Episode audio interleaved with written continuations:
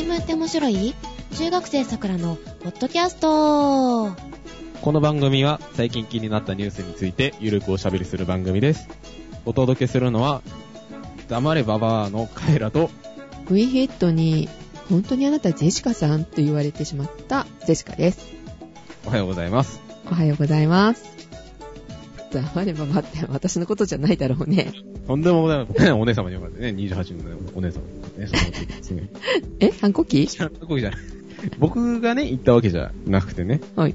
自民党のね、ネットメディア局長の平井さんっていう衆議院議員がいらっしゃるらしいんですけど、ほい。その人がですね、まあ、とある人に向けてですね、うんニコ動のコメントに黙れババアと書いたと。ほで、まあ、一体そのババアは誰かっていう話ですよねう。。うんうん。社民党のね、みずほさんですよ。ああ、あの、カエラくんもちょっとうるさかったよって言った。見たことあるけど、やっぱりちっちゃくてうるさかったっていう、おさんですよ。でね、うん。あの、ニコ動で、中継で討論したらしいんですよ。ああ、最近ね、そういうことをやってるね。うん。同志討論ってやってて、うん。で、そこに、うんえー自民党のその平井さんっていう人が、うん。福島みずほさんが、発言した際にですね、うん。黙れババアと 言、言ったの？書き込んだと。書き込んだの？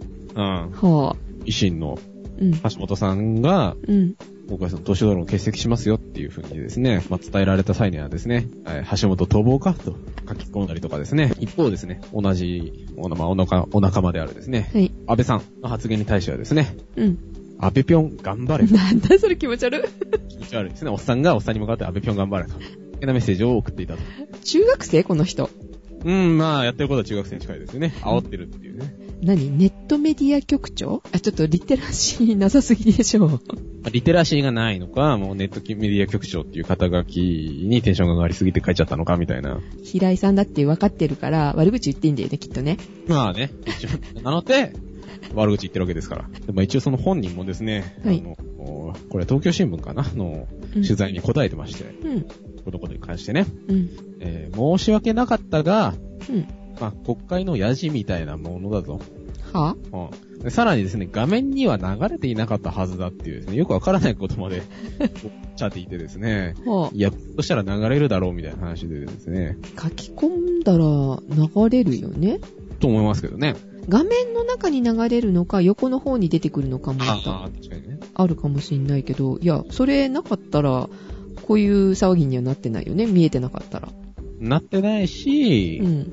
まあ仮にも、まあ国会のヤジっていうのはあって、あれはですね、すごい計画的にやってるらしいんですけど、うん。でもまあ黙ればばってこうみんなで連呼することはないですね。さすがに。しないよね。っていうか、そういうの人間としてダメでしょ、もまあ人としてね、う。ね。言い訳になってないし。謝罪の仕方としてはまあ0点ですね。ネットメディア局長としても0点ですね。ダメダメです。もう、こんな人たちが、あの、私たちのまあね。政府を動かしてるのかと思うと気持ち悪くって。とは思いますけどね。うん多分、これからこういうことがいっぱい出てくるんでしょ面白いね。う。まあみんなで燃や燃やすっていうね。まあそれも、それでどうなのかみたいな話は 別にありますけどね。うん。で、これでみんなにまた叩かれてっていうのがあると、またこれも問題になったりくるんだろうけどね。ね。うん。で、なんでしたっけ、ジェシカさんは、うん。ヒットにうん、疑われたと。そう。ウィフィットをね、久しぶり ?4 年ぶりぐらいに始めたわけですよ。4年ぶりに。そしたら、まあ、久しぶりですねって言われるだろうなと思ったんだけど、前回よりうん分キロ以上増えていますけど、本当にジカさんですかって言われて。いや、まさか、まさかうんこんなに成長してらっしゃるとは思わなかったっていう。そうなんよ、疑われちゃってさ、そんなこと言うわけよ。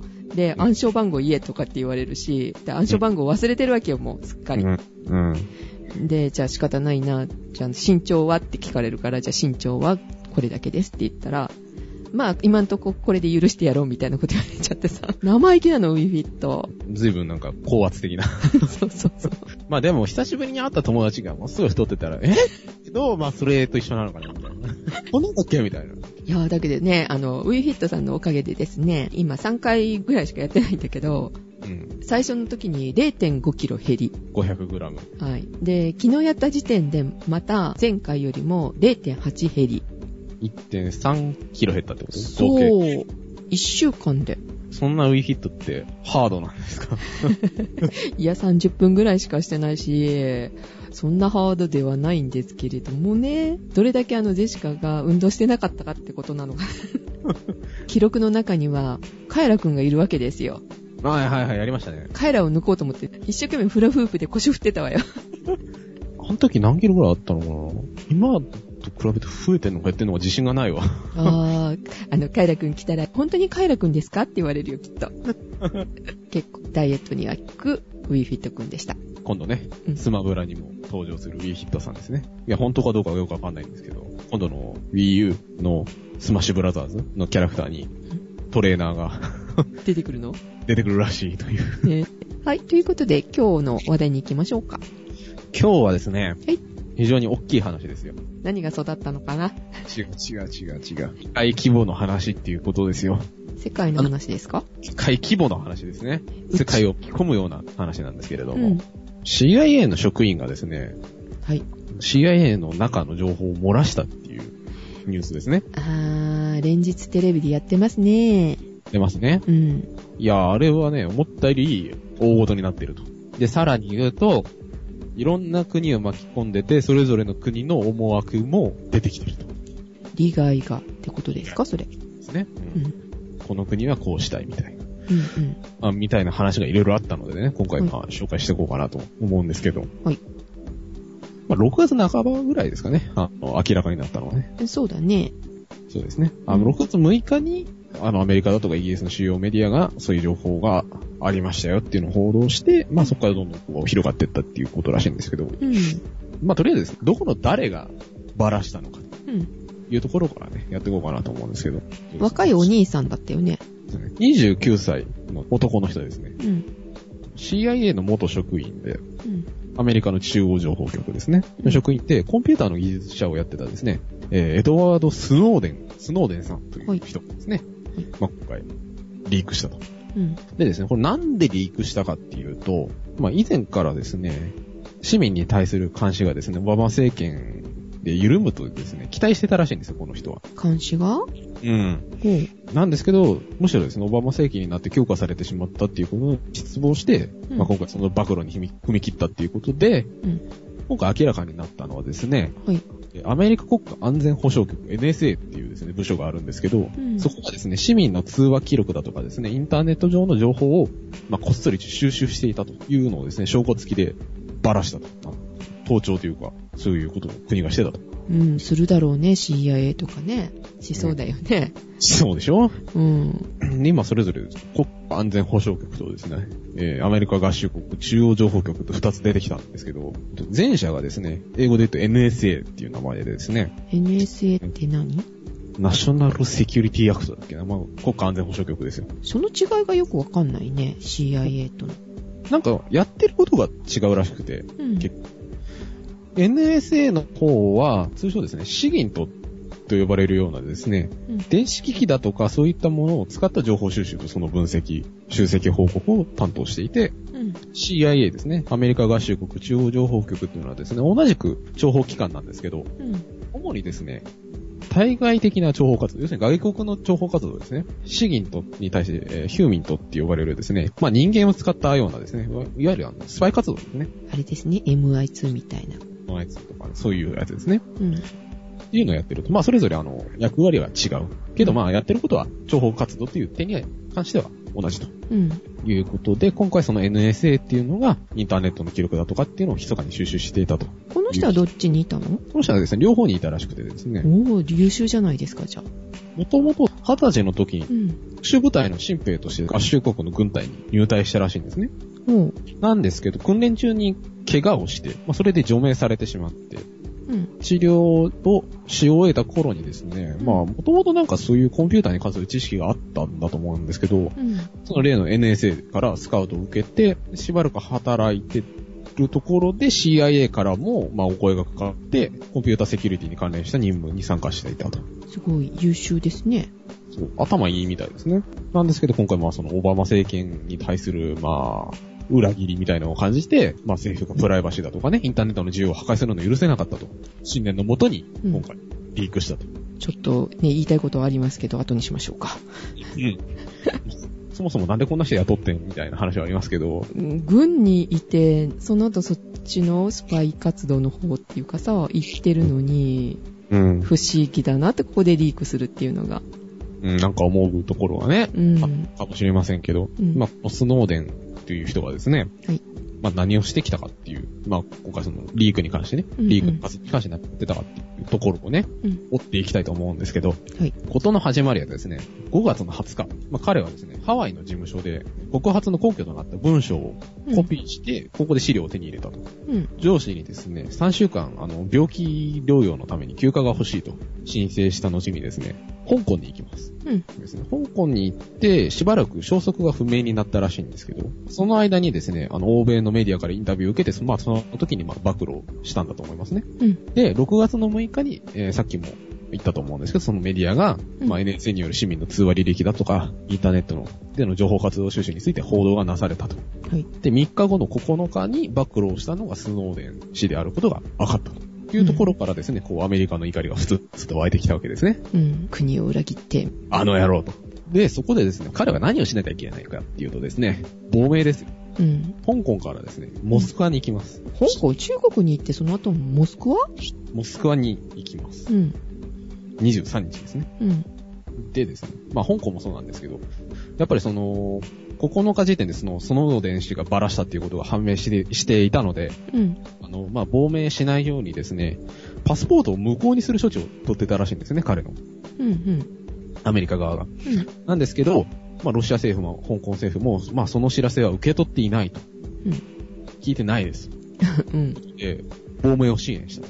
まあ、香港、まあ、中国と言っても差し支えないのかな。まあ、中国も、うんロシアも、亡命に積極的だと。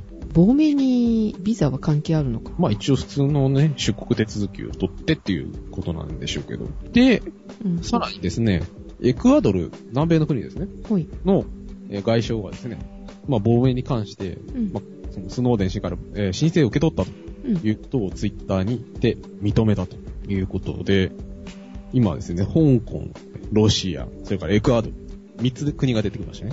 どこに行きたいんだろうね、この人。今のところね、モスクワにまだ行ってるらしいんですよ。モスクワの空港のそのトランジットうん。のところにいて、なんか、ふわふわしてるらしいんですけど、まあ、一応希望としてはエクアドルに亡命したいらしいですね、今のところ。でですね、まあ、後ほど紹介しますけど、まあ、一体そのですね、香港だとか、ロシアだとか、うん。あとエクアドルがですね、何を考えてるのかっていうのが不思議なところですよね。で、まあ、その話に行く前にですね、うんまあ、さっきから暴露暴露暴露と言ってますけど、一体何を暴露したのかとそのスノーデン氏が明らかにしたものだとか、マスコミが報じている情報ですね。NSA はですね、世界で6万1000件以上のハッキング活動をしていると。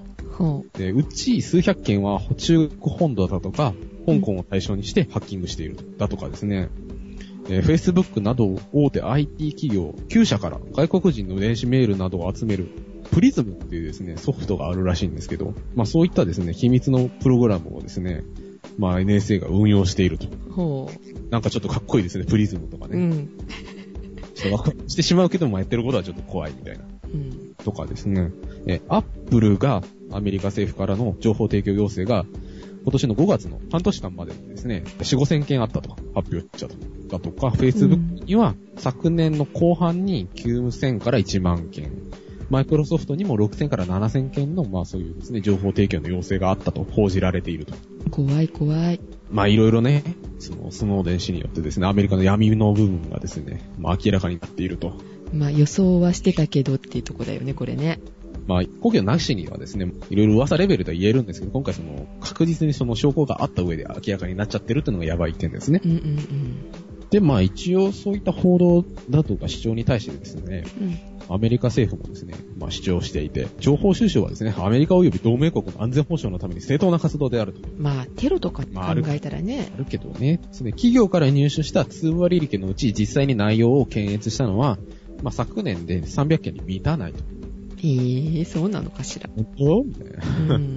でさ、検閲には厳しい制約を課しているので、そんなやりすぎていることはないですよ。うん。らしいんですけどね。まあ、どこまで元なのかみたいな話はあるんですけれども。で、まあ、ここでですね、さっき言ってた話に戻ろうかなと思うんですけど、ほい。そもそもですね、なぜあのタイミングで明らかになったっていう部分も気になりますね。あのタイミングでっていうのは？6月6日になぜ明らかになったのかっていう。うん。まあ、その突然開いたりししたということにしてもいいんですけど、うん。ちょっとなんか気な臭いことが一つあって、はい。もう6月7日ですね、発覚した翌日に、オバマ大統領中国の習近平国家主席とですね、会談する予定があったんですよ。はい。で、さらに今回のその米中首脳会談でですね、アメリカはうん。中国によるアメリカへのサイバーテロを最重要課題の、最重要議題ですね、話し合いのネタの一つにすると事前に発表していたと。まあ要するにですね、そういう話をするっていうのが明らかになってたのに、その前日にことが明らかになったっていうのはちょっとタイミングがいいよね、みたいな。あ、狙ってきてたかもしれないってこと？そうそうそうそうそう。まあ証拠はないんですけどね。で、まあそういうことでですね、まあオバマ大統領は中国に対してちょっと目が潰れたというかですね、うん。立場がないと。さらにですね、はいえー6月の17日からですね、はいあの、アイルランドで G8 があったんですけど、うん。まあそこでもですね、国家の治安と個人の自由っていう話題がですね、うん。まあ要するに検閲していいのかみたいな話ですね。うん。うん。っていうのが議題に上ったりとかですね、まあ非公式レベルではあるらしいんですけれども、まあそういう話題が頻繁に交わされたっていうことですね。うん非常にこう、うん今回のね、事件が世界レベルで話題になってる。アメリカ大変だね。もう、てんてこまいですよ。中国がいろいろアメリカにハッキングしてるみたいな話は前からありましたよね。って言われてるよね。サイバーテロ？サイバーテロとかサイバー攻撃があるみたいな話があったんですけど、うん。まあ、結局そのアメリカはその被害者から、まあ、加害者になってしまったと。これでね。うん。っていうので、まあ、非常にこうアメリカの国際的なプレゼンスが落ちてるんですけど。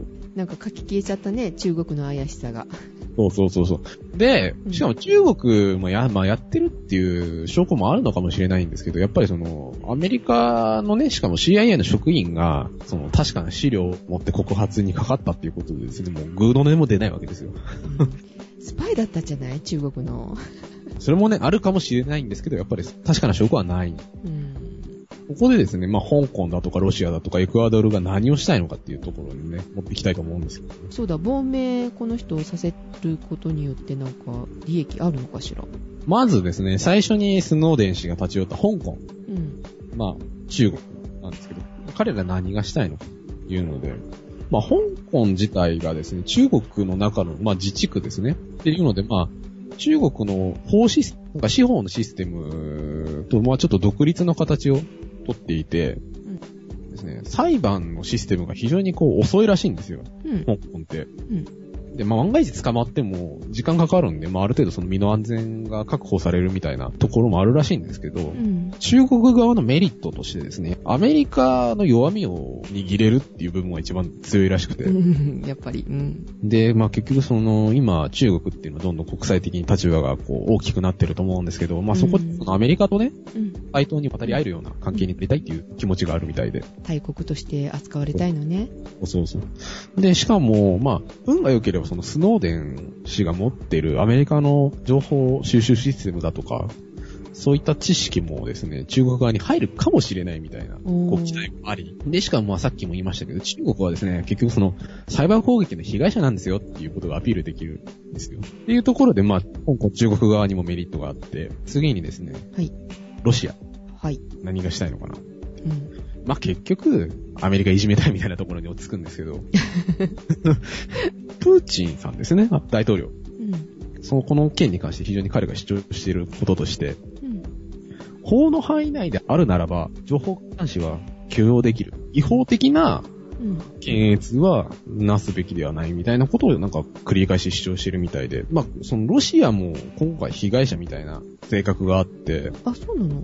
うん、アメリカがですね、ロシアの市民の個人データを、まあ、収集してそれが漏れたみたいなことがあって、うん。アメリカにやられてるんだと、うちも。でも、スパイってそんなもんだよね。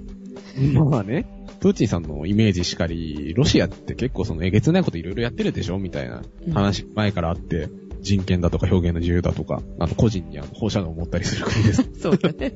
何って、あなたに言われたくないよってとこだね。ってなっちゃうじゃないですか、ロシア的に。うん。ただですね、今回そのアメリカ側が、ちょっと弱みを見せたっていうところでう、ん。まあ非常にこう攻撃材料になり得ると いうところで、やっぱりそのスノーデン氏のですね、亡命を支援してると。なるほど。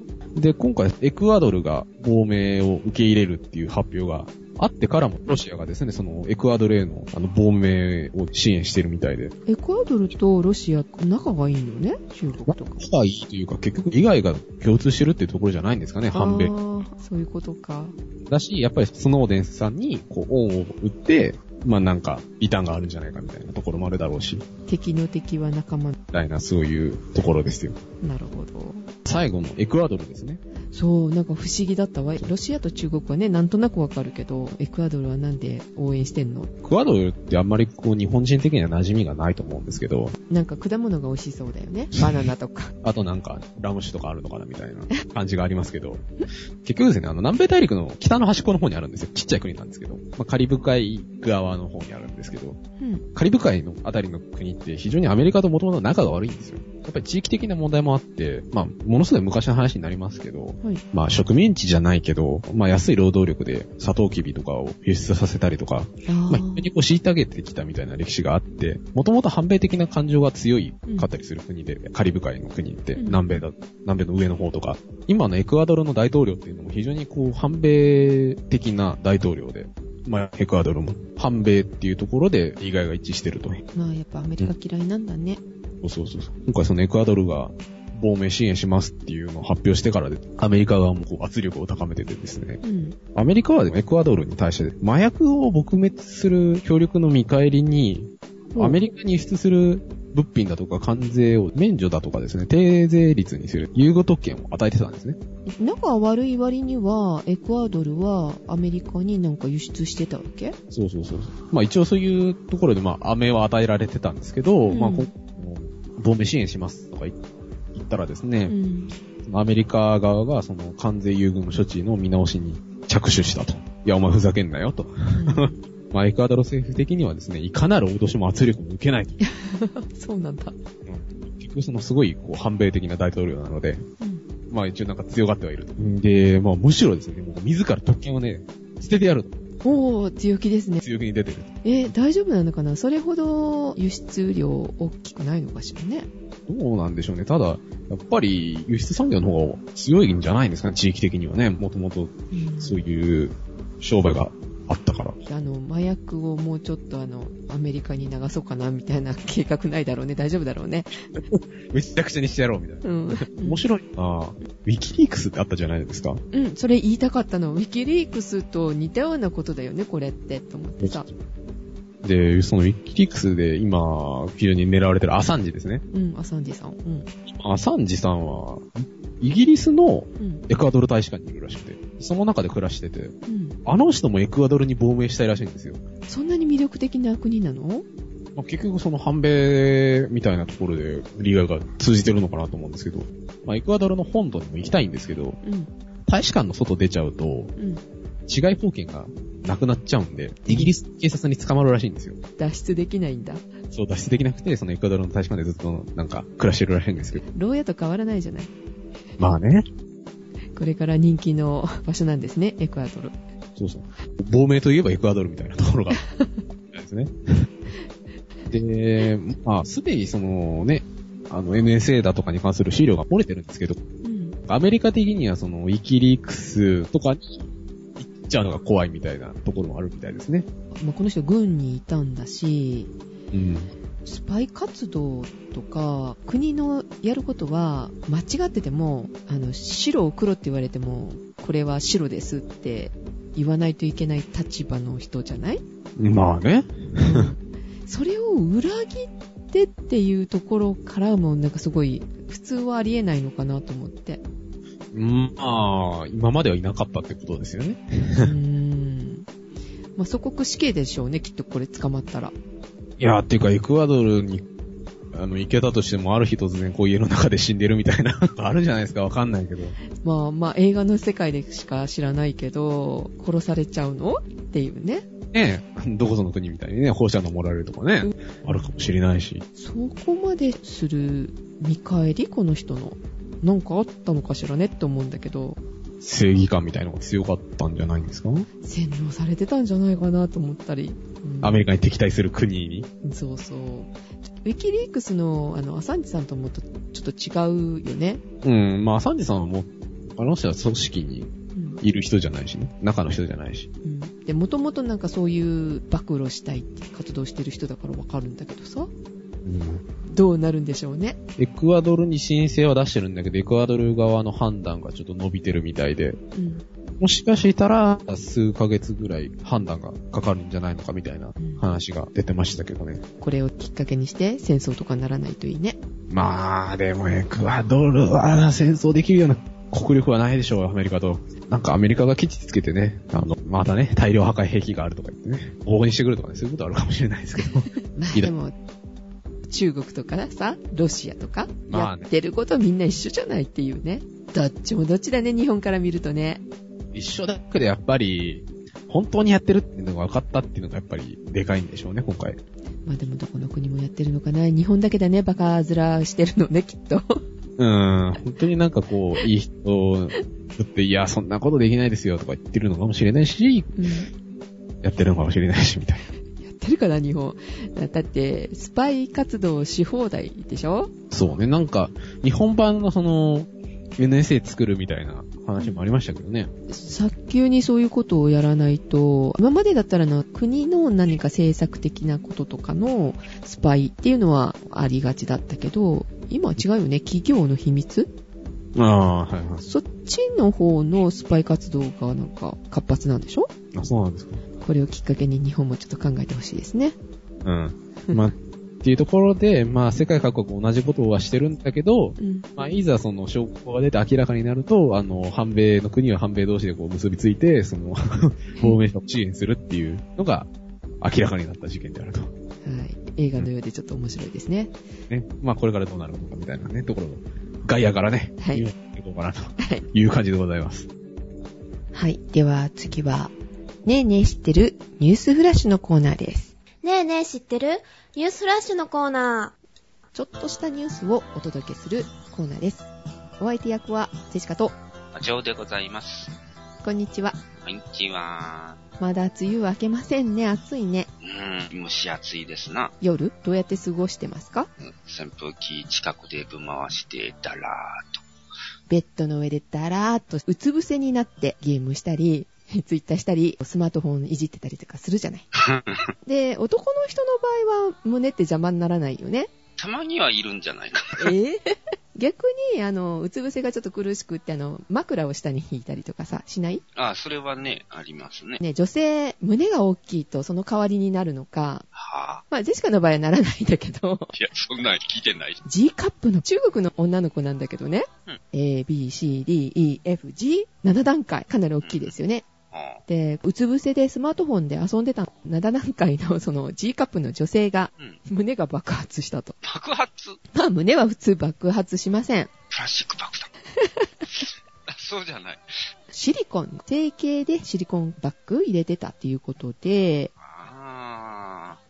ー、なるほど。まあ命には別状はなかったっていうことですけども、包協手術した人で、やっぱり10年ぐらい経ってるシリコンバッグの人は気をつけた方がいいらしいですよ。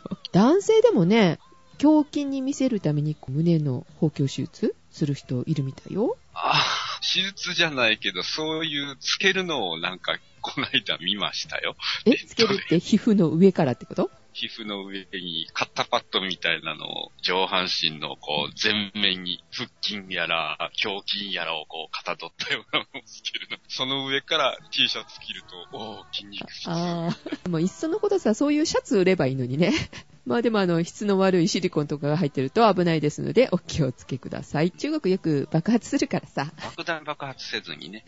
これ爆発というよりも、破裂ですね。この間ネット上で見てたのは、お父さんが爆竹かなんかをマンホールの穴に入れたのね。うんそしたらマンホールが爆発しましたよね。中にメタンガスかなんかあったんじゃないですかね。知ってます。それ映像見ました。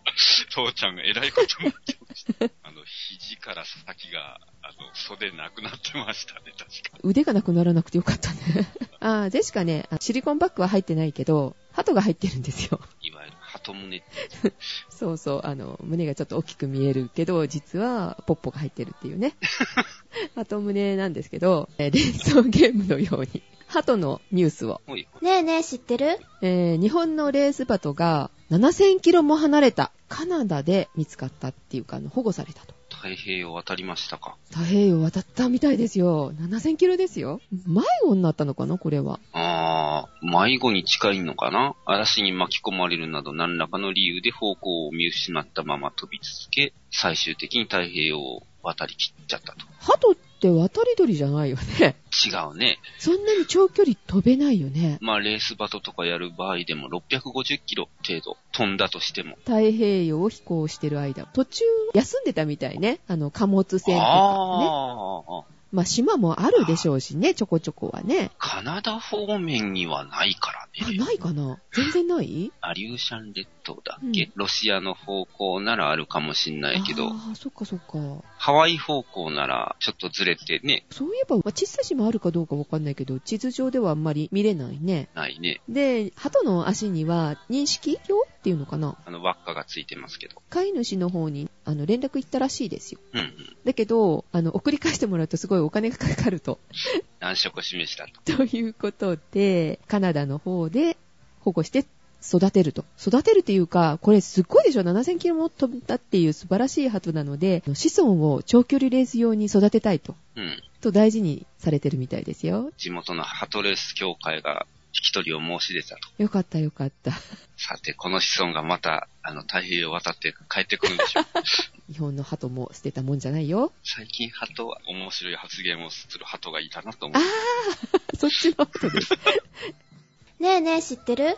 火星で黄金の CD が発見されたというニュースなんですけど、まあ、CD っていうか、形が円盤状のもの？に見えるものだね。NASA が公開した画像の中にそういうものが映り込んでたってことなんだけど、これ水じゃないよね？どうだろうね。水自体は発見されてませんけども、うん一応水があったであろう後は発見されてるし、うん季節みたいなもんがあるんだけども、うん違う時期に撮ると何かが流れたような跡が見れるというのも発見されてはいますけど、それは水ではなくて、金属が流れていくとか、火星は温度低い方だからね。